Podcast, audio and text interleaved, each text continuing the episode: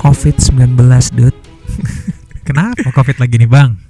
Iya, jadi emang kedengarannya 2020 banget ya dengan uh, seluruh vaksin ini udah roll out segala macam. Tapi Hmm. uh, kita masih ingat tuh tahun 2020 bagaimana uh, wabah COVID-19 itu merubah bagaimana cara UN bernegosiasi. Iya ya, kalau kita lihat atau kita dalami COVID ini bang, sebenarnya dia lintas batas ya. Semua orang harus berhati-hati, harus menjaga diri supaya ya nggak terkena dampaknya. Tapi seperti yang lo bilang tadi, UN aja organisasi sebesar ini karena masalah wabah ini berubah dia, karena emang harus. Iya, jadi memang uh, beradaptasi ya. Bisnis juga beradaptasi. Mhm. Uh, terus kemudian cara orang berusaha juga uh, selain berbisnis, berjualan, semuanya beradaptasi. Tapi UN sendiri juga sebagai organisasi yang uh, ternyata dianggap orang justru menjadi institusi yang leading untuk mencari solusi Hmm. COVID-19 ini juga tidak terlepas dari dampak COVID dan harus berubah juga. Iya, se kalau orang Medan bilang sepaten-patennya ya organisasi itu masih aja tetap harus beradaptasi gitu loh. Padahal UN ini kurang apa sih? Pendiriannya udah cukup lama. Terus apa namanya program-program preventingnya udah cukup besar lah gitu lah. Tapi pas kena COVID ya harus beradaptasi lagi gitu. Dan, dan kayaknya kulturnya berubah banget ya bang ya. Iya, nah ini yang pertama hari ini tuh kita mau ngomongin itu deh. Hmm. Semacam menjadi kontemplasi kita dan bukan hanya kontemplasi sekarang pun sebetulnya gara-gara yang tahun 2020 itu yang di tahun 2021 ini juga akhirnya banyak berdampak kebijakan di PBB. Betul betul. Sebenarnya yang mau kita kita coba diskusikan itu lebih kepada tidak semua apa namanya kalau orang melihat tuh oh banyak nih yang beradaptasi di dunia. Tapi jangan takut, UN pun beradaptasi ternyata dan dan menyesuaikan diri supaya memang fit for purpose gitu loh. Iya. Mm-mm. Yang pertama yang jelas eh, berubahnya itu justru mengubah yang paling dalam nih, Hmm. kulturnya. Kultur ya. Iya, kultur Hmm. dalam uh, bagaimana kita menghadapi meeting. Oke. Terus kemudian ya UN itu kan sebetulnya uh, pada uh, daily basis itu kan Ya. sebetulnya meeting. Meeting-meeting inilah yang menghasilkan berbagai kebijakan standar norma kan. Hmm, Nah, itu pun juga akhirnya berubah culture-nya. Bagaimana meeting itu yang tadinya uh, sangat tergantung sama ruangan, jadwal sangat tergantung Hmm. jadwal, harus bikin prior engagement yang uh, rigid ya. Betul. Uh, sekarang nggak bisa menolak kita pertemuan, kapan Iya. aja harus jalan. Ya kalau misalnya kita lihat eh, sebagian besar pertemuan baik itu formal maupun informal ya kan kita tahulah jadwal UN itu Betul. 10 sampai jam 1 nanti berhenti dia rehat sebentar terus jam 3 sampai jam 6 Iya. adalah mungkin intersessional whatever itu tetap ada tapi itu yang pakemnya nah gue lihat nih setelah setelah covid setelah dibentuklah apa namanya eh, mekanisme mekanisme pertemuan virtual ini kapan aja bos Iya. kita ketemuan Tapi kalau gue ngobrol sama teman-teman gue yang di Hmm. swasta juga kan mereka gara-gara ini kan virtual meeting kan kapan aja di harus bisa dilakukan nih. Tapi emang di UN Iya. parah. Karena gini ya, justru gara-gara covid ini Mhm. akhirnya eh, meeting-meetingnya jadi banyak karena eh, betul-betul membahas selain core problemsnya, Mhm. Covidnya juga gitu. Bagaimana core problems itu beradaptasi sama covid. Jadinya terus jadi Makin luas ya. banyaknya kita nggak bisa nolak meeting. Kayak contoh nih di salah satu komite, komite lima nih. betul betul Komite lima kan ngurusin masalah manajemennya UN, Mhm. human resource juga betul itu tuh harus segera berubah cepat tuh dari Hmm. kita meeting tuh ya dari pagi sampai pagi lagi gitu. Iya, karena memang sebenarnya eh, ada keuntungan tapi juga ada kerugian in a way ya. Karena kalau misalnya fitting, meetingnya itu sifatnya bertemu, ya mungkin ada hal-hal khusus lah kita bisa bisa negosiasikan di tempat. Mm-mm. Tapi kalau misalnya virtual, karena semua itu ya udah ngelihat gadget aja ya, ngeliat komputer, ngeliat handphone dan sebagainya, ya kadang kita kaku gitu jatuhnya. Dan kita nggak bisa nggak bisa menolak kalau misalnya orang tahu nih meeting kita jam berapa, terus tiba-tiba dia ngerasa ah ini perlu dilaksanakan dibuatnya aja langsung. Walaupun misalnya jeda cuma 5 menit. Iya. Nah, kan kita perlu ada beberapa waktu tuh misalnya untuk ketemu orang lain untuk ngebahas lebih lanjut. Tapi ini nggak jalan. Terus kadang overlap lagi. Hmm. kalau overlap lo misalnya ngerasa meeting ini penting kayak yang lo bilang tadi semua udah ber- berbau covid ya kita pasti ngerasa itu penting lah. Semua orang semua semua semua apa aspek itu harus kita ketahuin gitu loh. Jadi kita nggak bisa nolak kita harus hadir juga. Kadang kita dua meeting sekali jalan. Nah, kadang tiga meeting. Pas lagi perlu intervensi kita hidupin kita masuk gitu loh. Jadi ya gitu kulturnya berubah banget. Nah, itu satu poin yang lo sebutin tadi itu berarti termasuk eh, merubah cara bernegosiasi ya berarti ya. Iya, jadi eh, memang ya kalau misalnya lo ngomongin negosiasi tradisional, lo dateng, lo apa namanya inscribe diri lo mau ngomong Mm-mm. atau itu formal ya. Kalau informal ya nanti lo pencet belnya lah, pencet ininya tombolnya, micnya dari warna hijau warna merah, ngomong lah di situ kan gitu. Mm-mm. Tapi sekarang ya chatbox, Floor please gitu. ya. give me the floor please, Mr. Chair gitu Iya, kan. iya. Tapi via chatbox. Jadi nanti eh, itu pun kayak misalnya fasilitator dan sebagainya udah terbiasa untuk sebelum memulai menyampaikan bahwa don't forget to mute yourself. Nah, itu juga tuh yang banyak cerita lucu ya. Eh, ketika masih adjustment pertama kali kita uh, meeting gitu. Orang-orang yang kita lihat keren-keren itu kalau misalnya lagi in person meeting lupa dia matiin terus dia ngobrol sama istrinya. Iya. Nah, itu kangkung udah dicuci belum? Atau kadang kadang lupa matiin kameranya bang. Kameranya. Anjingnya lewat. Iya. Segala macam. Jadi memang di awal-awal itu di UN pun ngalami ya. Terus kedua, Mm-mm. mungkin cara bernegosiasi yang berbeda itu sedikit waktu kita untuk melakukan koridor negotiation. Negotiation, iya. Jadi kalau dulu kan jadi gini teman-teman dalam negotiation itu ada pertemuan formalnya kita Mm. ngomong di uh, podium atau ngomong di meja kita sebagai Iya. delegasi. Begitu breakout kita akan ketemu sama orang-orang yang uh, kita anggap penting untuk kita lobby ngobrol tuh di koridor by coffee segala- Mm. Nah, tapi karena waktu itu COVID dan sampai sekarang pun masih kayak gitu, kita melakukan virtual meeting yang akhirnya koridornya by another chat tapi another device. gitu. Jadi rapat dalam rapat ya. Iya, dapat dalam rapat. ya jadi emang agak-agak agak ini ya, agak merubah ini ya, merubah cara kita melakukan pendekatan ya. Hmm, Karena kalau misalnya kita ngomong gitu kan kalau orang langsung tuh apa ya, orang tuh bisa ngelihat kita terus bagaimana mimik muka kita, cara Mm-mm. kita bertutur kata gitu kan. mm-mm. Ya gitulah dengan dengan cara-cara yang mungkin pada akhirnya mereka oke lah, gue dukung lo gitu loh. Iya. Tapi kalau virtual ini kan kaku, lo kayak gimana ya bahasa WA aja deh. Bener. Nah, ya kan? itulah gitu. Jadi sekarang diplomat itu harus berskill Mhm. dalam negosiasi teks WA gitu. Nah itu. Nah, bagaimana caranya kita bisa convincing, kita bisa uh, appeal ke orang tersebut karena dengan hanya menggunakan uh, bahasa tulisan. Walaupun ya kita paham lah bahasa tulisan ini syarat dengan eh, apa ya eh, apa ya bisa misleading infonya. Betul, betul Jadi orang banget. bisa nggak paham gitu apa yang kita sampaikan malah justru nanti negatif. Gitu. Iya. Jadi akhirnya kadang kita udah WA habis waktu lagi untuk nelpon gitu karena kita Nah. harus harus pastikan bahwa yang dia pahamin tuh apa yang kita tulis gitu. Betul dan kadang-kadang di telepon nggak bisa karena tadi kan waktunya Oh iya penuh ya. waktunya penuh terus kemudian uh, ketika mereka mau pindah dari satu meeting ke meeting yang lain cuma lima menit Mm-mm. terus akhirnya mau nggak mau harus betul-betul izin banget oke kasih waktu nanti malam ya jam segini-segini untuk telepon nah, Iya berat berat berat, banget. berat, Mm. berat banget Dan apa namanya? eh tapi gimana ya? Karena memang udah situasinya begitu, kan sempet juga tutup kan maksudnya virtual pun masih dibangun tuh dulu kan eh, Mm-mm. apa namanya prosesnya di awal. Jadi meeting-meeting pun sudah mulai eh, belum lancar seperti biasanya. Ya mau nggak mau gitu virtual harus dilaksanakan dengan dengan beberapa konsekuensinya. Kalau enggak ya sama sekali kita nggak punya ini, nggak punya sama sekali apa namanya diskusi bahan diskusi. Dan dan nggak mungkin kan UN itu mati kan? Nggak mungkin. jadi ya the show must go on. Walaupun dengan bentuk yang berbeda penyesuaian yang perlu dilakukan the show must go on gitu. Iya kalau teman-teman lihat mungkin di YouTube atau di uh, I don't know banyak juga yang mungkin mengulas ini gedung UN kosong plong waktu itu nggak ada orang sepotong pun. Iya jangankan UN gift shop Iya. yang biasa rame orang beli apa sih? UN charter lah ya kan?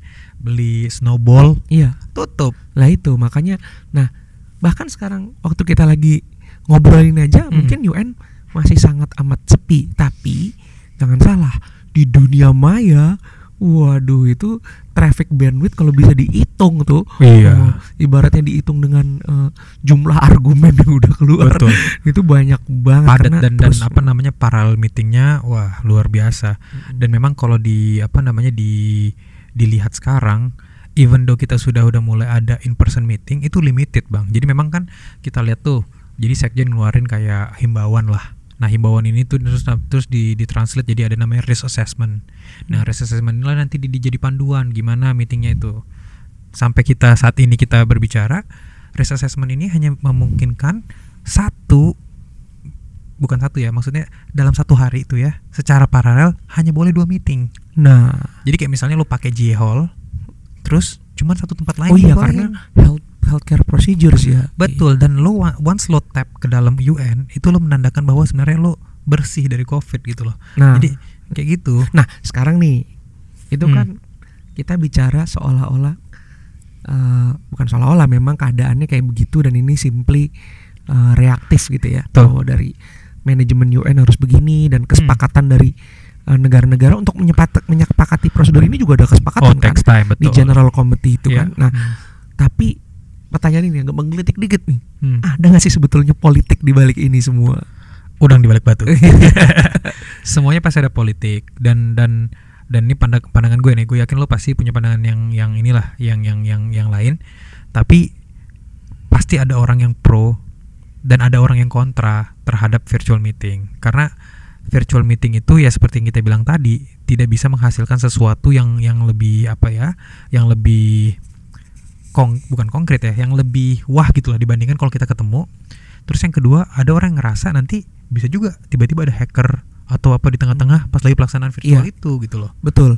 Jadi itu yang mau gua garis bawahin tuh. Hmm. Gue juga setuju sama lo. Jadi ada negara-negara yang sebetulnya eh, tidak setuju dengan perpanjangan virtual meeting ini. hmm. Jadi eh, memang kan orang negara itu politik itu kan sebetulnya didasarkan daripada skala prioritas ya.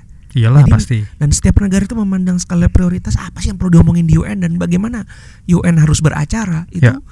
eh, beda-beda gitu loh. betul Nah, ada beberapa negara yang menganggap bahwa wah, dengan adanya virtual meeting ini ini menguntungkan negara-negara yang memiliki kapasitas eh, teknologi informasi yang eh, lebih baik gitu. ya Nah, sementara Hmm. negara-negara Paham selama ini ya ya yang ma- notabene hanya bergantung kepada mengikut saja mengekor saja pada Ya. teknologi sementara mereka punya kapasitas yang, Yang- kecil hmm. akhirnya mereka menjadi satu bisa terlihat memalukan ya.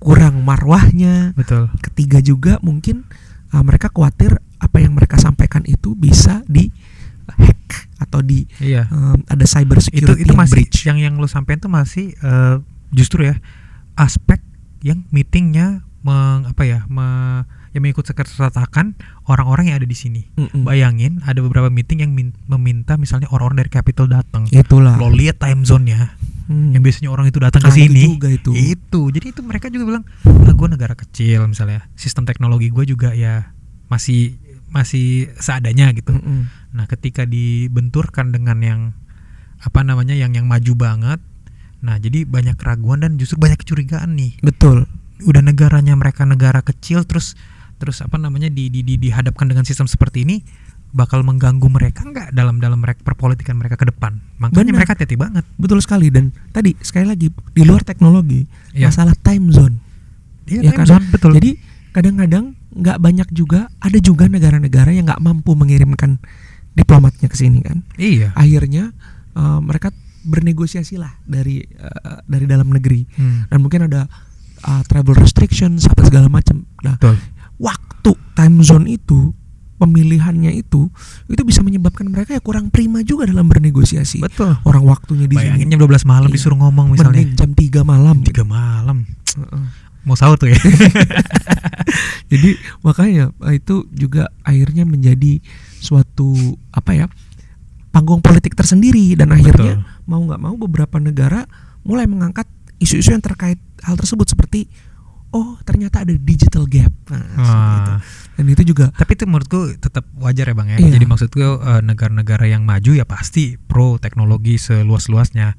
Tapi negara-negara yang berkembang yang mungkin masih apa masih belajar ataupun masih inilah mau sampai ke tahap itu di take time dan dan curiga gitu bahwa ini nanti justru akan merusak eh, ini karena memang gimana ya posisi mereka itu sangat rentan di UN dan mereka emang harus jaga semua isu dengan baik tapi dengan adanya virtual ini misalnya mengatasnamakan ada yang virtual akhirnya dia nggak nggak perlu hadir dan sebagainya dan jal- the show must go on akhirnya ada dan dia nggak ada di situ misalnya karena keterbatasan teknologi ya kelewatan gitu loh Betul. Nah, Mm-mm. sekarang ada satu hal yang mau gue tanya sama lo. apa tuh Lo kan sebagai orang yang uh, bekerja di office of PGA gitu ya, Hmm.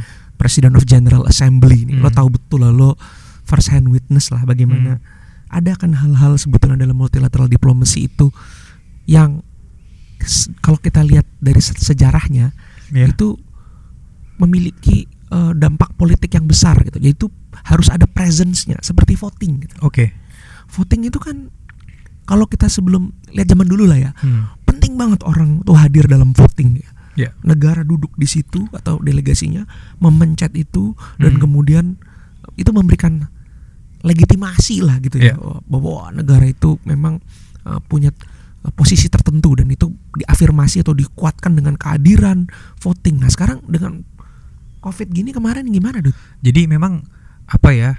Ini sebenarnya adalah pembahasan lanjutan setelah akhirnya memang virtual format itu salah satu opsi untuk untuk Hmm. melanjutkan kegiatan ya.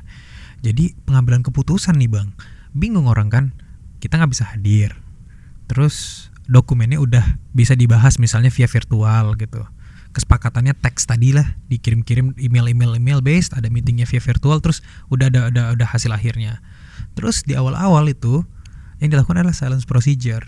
Jadi semua resolusi yang dulu misalnya di GA Hall, misalnya nih kita nggak suka, kita bisa bilang kita mau amendment atau kita mau voting atau mau kita voting paragraph atau voting resolusinya whatever lah yang biasanya dilaksanakan laksanakan sekarang nggak bisa lagi waktu itu jadi hanya silence procedure gitu loh, Nah. terhadap sebuah resolusi nah itu jadi masalah Ya. karena itu kan menghambat Betul. Tahu nggak tuh artinya apa? Artinya lo memberikan hak veto kepada 193 negara dengan lo bilang enggak terhadap sebuah prosedur yang sudah dimasukkan dalam silent procedure ini Hmm. batal lah barang itu. Iya, karena Iya. ini mungkin buat teman-teman uh, multilateral 101 ya. Mm-mm. Silent procedure itu adalah setelah selesai negosiasi atau uh, barang yang apa barang lagi outcome document yang dikeluarkan itu akan diberikan waktu tenggang. Ya. Seharusnya kalau nggak setuju itu kan di voting tuh. Oke, Ya. nggak mufakat nih Mm. di voting. Tapi ini nggak. Ya udah, yang ada ini uh, kita masukkan, uh, kita kasih waktu silent procedure dua minggu gitu misalnya Ya. atau tiga hari gitu.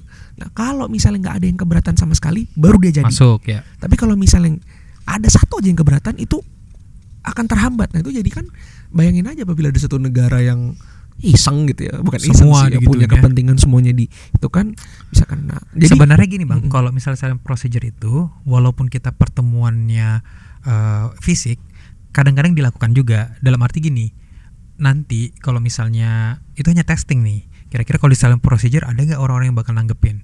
Iya. Oh, nggak ada yang nanggepin nih, baru dibawa ke GA. iya. Akhirnya dia dibilang karena memang nggak ada nanggepin, jadi dia udah confident lah barang Hmm. ini bakal di resolusi ini bakal di eh, adopsi secara konsensus. Kalau ini bukan untuk itu, bukan untuk testing the water, ini adalah proses pengambil keputusannya Nah, gitu loh. itu, Jadi benar. susah.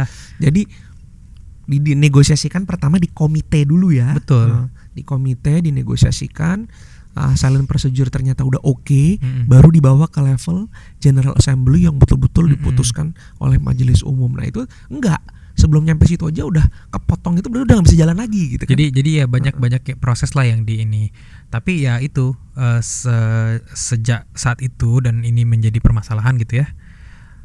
Adalah beberapa negara yang mengajukan perlu adanya e-voting. e-voting apa tuh Jadi- seperti Indonesian Idol mengirim SMS.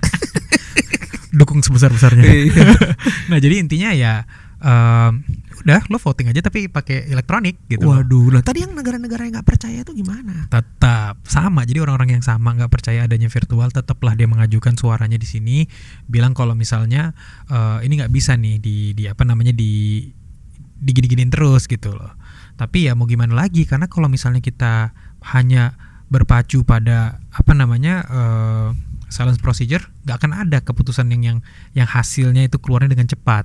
Karena kalau misalnya ini negosiasi lagi. Ada yang break silence negosiasi lagi. Atau pada ujung-ujungnya hilang barangnya gitu loh. Nah Betul, makanya betul. dengan adanya e-voting, walaupun kayaknya sampai saat ini nih masih masih ini ya masih masih di- dihitung-hitung kapan mau dilaksanakan gitu e-voting ini tapi sudah apa ya sudah sudah inilah sudah ada barangnya. Jadi kalau saatnya Oh. diperlukan e-voting ini bisa di- digunakan. Nah karena kita sekarang pun sudah in person jadi mungkin masih memungkinkan lah untuk kita langsung membuat keputusan itu di tempat. Tapi nanti kalau misalnya lockdown lagi nih dipakai tuh e-voting pasti. Oh Iya. mau. Udah bagaimana caranya lagi? Soalnya kan juga covid meskipun sudah ada vaksin segala macam varian barunya juga nambah-nambah terus ya. Kita betul. nggak tahu gini ke- ketidakpastian itu akhirnya menjadi modalitas atau cara pola pikir di UN ini manajemen UN Tapi kalau kita mau ngelihat eh, berpandang secara terbuka, at least saat ini kita sudah punya mekanisme in, mechanism in place ketika hal-hal yang kini terjadi lagi kita nggak kaget. Ketika misalnya kita membuat keputusan kita tidak terhambat dengan harusnya silent procedure. Tapi dengan adanya e-voting tadi ya ini salah satu way out lah. Ketika memang perlu membuat keputusan nggak bisa lah proses itu dihambat karena adanya silent procedure aja, tapi dengan voting yang bersifat elektronik. Hmm. Nah sekarang nih kan itu ini kita udah ngomongin dari tadi nih Hmm. i i ini i itu gitu ya itu kan nyambung nggak sih sebetulnya kan sejauh sebelum covid sebetulnya udah ada nih wacana digital diplomacy Widih. 4.0 5.0 sekarang Wah. 5.0 Nah, ngeri ya. Jadi memang kalau menurutku pastilah ada kaitannya. Dan mungkin dengan adanya COVID, ya salah satu hikmahnya adalah kita semua harus melek teknologi. Dan dengan melek teknologi ini pun memudahkan karena kalau kalau kalau mungkin lo punya pandangan ya. Kalau menurut gua dengan kita melek teknologi ini, ini memudahkan pertama dari segi keuangan. Kenapa? Coba lihat meeting UN UN sekarang. Ada beberapa panels lo datangin orang dari ujung-ujung dunia sana, Bang tanpa dia harus datang nanti ada foto dia real di situ videonya ya dan dan kita bisa ngomong sama dia real time jadi lo bisa datengin siapa pun dalam satu screen gitu nah itu itu keuntungan eh, apa namanya eh, pertemuan online ini yang mengajarkan kita bahwa sekarang ya udah lo nggak mesti hadirkan dia yang akan habis waktu habis uang akomodasi transportasi. Lo bayangin lah semua elemen itu. Cut. Pak bapak satu jam aja ya dari jam sekian sampai jam sekian. Ada dia situ. Iya, bayangin. juga ya. iya. Nah, tapi memang kalau gue ngelihatnya, gue setuju banget yang lo bilang tadi itu practicality-nya ya. iya. Tapi pada tahap yang lebih filosofis ya, dulu ketika orang ngomongin digital diplomacy, itu sebetulnya belum tahu tuh. Pada tahap tataran akademis, oh digital diplomacy berarti banyak yang sampel-sampelnya, contoh-contohnya itu adalah Twitter, ya kan, Oh. social media, Hmm. eh, terus dengan berarti kan masuk ke public diplomacy domain betul tapi betul tidak eh, per se mengadres masalah negosiasinya ini. Hmm. Tapi sekarang udah ke- belum dibikin modalitas bisa belum dipikirin secara dalam, kita udah dipaksa nih Iya. harus masuk. artinya lebih luas lagi sekarang ya Betul. Hmm. Sekarang ini lini negosiasi Iya. juga masuk ke dalam eh, faktor eh, digital diplomacy. Hmm. Di samping setiap negara itu harus siap nih secara infrastruktur Hmm. kalau mau terlibat dalam lingkaran digital diplomasi yang makin besar karena semuanya sekarang meeting di Montreal, ya meeting di mana betul itu harus siap. Nah, terus yang kedua juga mungkin eh, adalah bagaimana sisi diplomatnya ini sendiri eh, dilatih tuh karena beda loh bernego apa bernegosiasi di virtual menggunakan eh, platform video chat ya Mhm. dengan apa, Langsung. langsung Ya. itu beda banget karena eh, mentalitasnya ya kadang-kadang malah orang banyak eh, underestimate terus kemudian juga banyak eh, tidak jadi checklist yang bisa dilakukan eh, di dalam negosiasi secara langsung itu nggak bisa dilakukan di dalam uh, virtual negotiations. Nah makanya si uh, Kemlu-nya nih atau diplomatnya atau institusinya yang yang mencoba untuk itu harus melatih tuh Dut, iya. Mereka untuk bisa jadi memang kayak misalnya ya ini hal kecil misalnya pixel kameranya aja. Iya. Itu ngaruh loh. Kalau misalnya aduh VGA gitu ya, buram-buram orang malas ngeliatnya kan? Lo ah isi lo omongannya bagus tapi muka lo nggak jelas orang juga malas betul. Yang kedua background. Benar ya kan? Kadang backgroundnya nggak jelas. Nah tapi kalau misalnya di background di belakang ada gambar bendera negaranya ada gambar UN jadi orang wah wah ini bagus. Pakaian kita pun benar-benar jadi dilihat gitu loh. Kalau misalnya lagi pakai batik pakai batik pakai jas pakai jas dilihat wah bagus nih kelihatan tampilannya. Dan tentu ya paling utamanya tadi intonasi suara konten itu nomor satu lah di mana-mana. Tapi Iya. yang lain-lain itu ternyata penting. Betul. mic lagi. Benar karena Ah. ini juga nih eh, karena virtual ini semua kepala negara itu bisa menyampaikan state address Betul. di General Assembly. Mm-mm. Itu Dut, kelihatan ada negara yang asal-asalan gitu ya menaruh kepala negara itu marwahnya turun. Hmm. Tapi ada negara yang mengeluarkan wah digitalnya crisp ya. Iya, iya. Terus kemudian Oh ini pas lagi ini ya general ah, debate ya. General Ah. debate high resolution tinggi. Itu juga menuai pujian gitu. Oh iya satu lagi tuh. Jadi sebenarnya angka partisipasi level head of state itu meningkat bang. Nah, itu. Kenapa? Karena digital. Jadi orang-orang misalnya mau lo di Afrika, di benua mana lah gitulah yang yang mungkin waktunya susah untuk mendatangkan pimpinan negara itu ke ke ke sebuah gedung UN ini, tapi karena adanya apa namanya kemudahan digital dalam arti memang ya plus minus ya. Semua banyak yang hadir loh Wih, tingkatannya tingkatan yang maksimal dan bukan hanya general jangan bukan hanya general debate panel-panel discussion ataupun misalnya high level meeting yang lain bisa hadir level menteri atau level presiden Iya. justru gitu loh ramai dan riuh gitu. ramai dan riuh walaupun ya kelihatan kayak misalnya lo ngasih statement recording lo gimana sih gitu kan dengerin orang recorded gitu loh Iya, ya iya, kayak iya. gitulah lo rasain Bener-bener. Hmm. Nah, sekarang nih way forwardnya nih Dut. oh iya kita harus lihat opsi-opsinya ya Mm-mm. menurut lo gimana kalau misalnya UN tuh virtual aja Kalau menurut gua sih uh, opsi virtual tuh selalu ada karena pandemi kan kita belum tahu ya seperti apa. Mm-mm. Jadi mungkin UN akan melakukan skala prioritas terhadap meeting-meeting yang vital atau enggak. Mm-mm. Dan itu sendiri menentukan mana yang vital mana yang enggak tentu saja agreement dari para negara-negara tuh mungkin Iya. meeting-meeting yang sifatnya mungkin informal negotiations atau negosiasi yang lebih cair, Hmm? lebih liquid itu mungkin akan dilakukan secara Virtual, virtual, oke. tetap gitu. berarti berarti kita nggak menutup opsi adanya virtual gitu ya Hmm. kalau in person gimana In person nih karena highly debated banget ya masalah eh, terutama khususnya eh, voting dan segala Iya. macam. Kemudian ada meeting yang memang high profile banget. betul Contoh misalnya adopsi. Ya adopsi eh, resolusi, Resolusi. di General Assembly ini udah ibaratnya klimaksnya lah Iya. gitu ya. Negara harus hadir akhirnya dengan eh, physical distancing tetap Hmm. akan dilakukan in person meeting nih seperti Hmm. yang dilakukan sekarang ya. ya berarti eh, virtual digunakan eh, in person digunakan nah ini kelahirlah konsep ketiga yang namanya hybrid. Hmm. jadi ada memang bang yang kayak lo bilang pertemuan informal full dia eh, virtual. Ada juga pertemuan formal adopsi resolusi full. Bentuknya apa? Hadir di GA Hall. Ya tapi tentu dengan risk assessment hanya boleh satu delegasi Hmm. yang mewakili negara ya kan? Ada jarak-jaraknya ya kan? Terus pakai masker terus ya gitulah ada ada, ada yang diatur. Nggak nggak ngomongnya nggak dari rostrum nggak dari atas ngomongnya dari national seat. Itu tuh semua pandu-panduan yang ada di dibuat. Tapi ada yang namanya hybrid. Hybrid itu dua-duanya jalan. Jadi lo di in person juga ada tapi orang yang ikut dari misalnya belahan dunia yang lain secara virtual juga ada. Gitu loh. Bukan hanya untuk menonton ya kalau webcast itu kan emang udah normal. Tapi untuk berpartisipasi bisa ngasih question gitu loh Hmm. dan gue ngelihat ini bukan hanya untuk pertemuan formal even pas lagi nggak sama jurnalis udah gitu sekarang sistemnya jadi misalnya PGA mau ditanya ada orang di sini oke koresponden UN yang ini ngomong dia nanya tetet nanti yang kedua si spokespersonnya bilang oke sekarang kita mau nanya yang di Islamabad misalnya deh dari screen ngomong terus sekarang ada opsi pakai Twitter pertanyaan via Twitter Oh. Oh kayak gitu-gitu. Jadi semua opsi ini sebenarnya membuka cakrawala ya.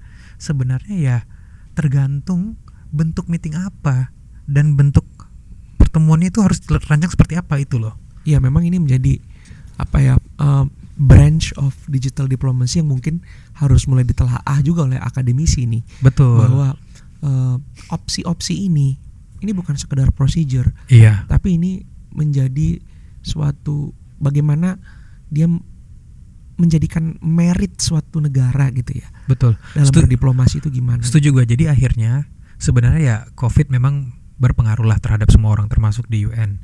Tapi membawa hikmah. Nah salah satu hikmah itu adalah kita jadi akhirnya melek bahwa digital diplomasi itu sangat penting. Pada saat-saat yang kayak gini krisis dan sebagainya show must go on. Tapi ada sebenarnya uh, jalan keluar jalan keluar yang di, di, di provide.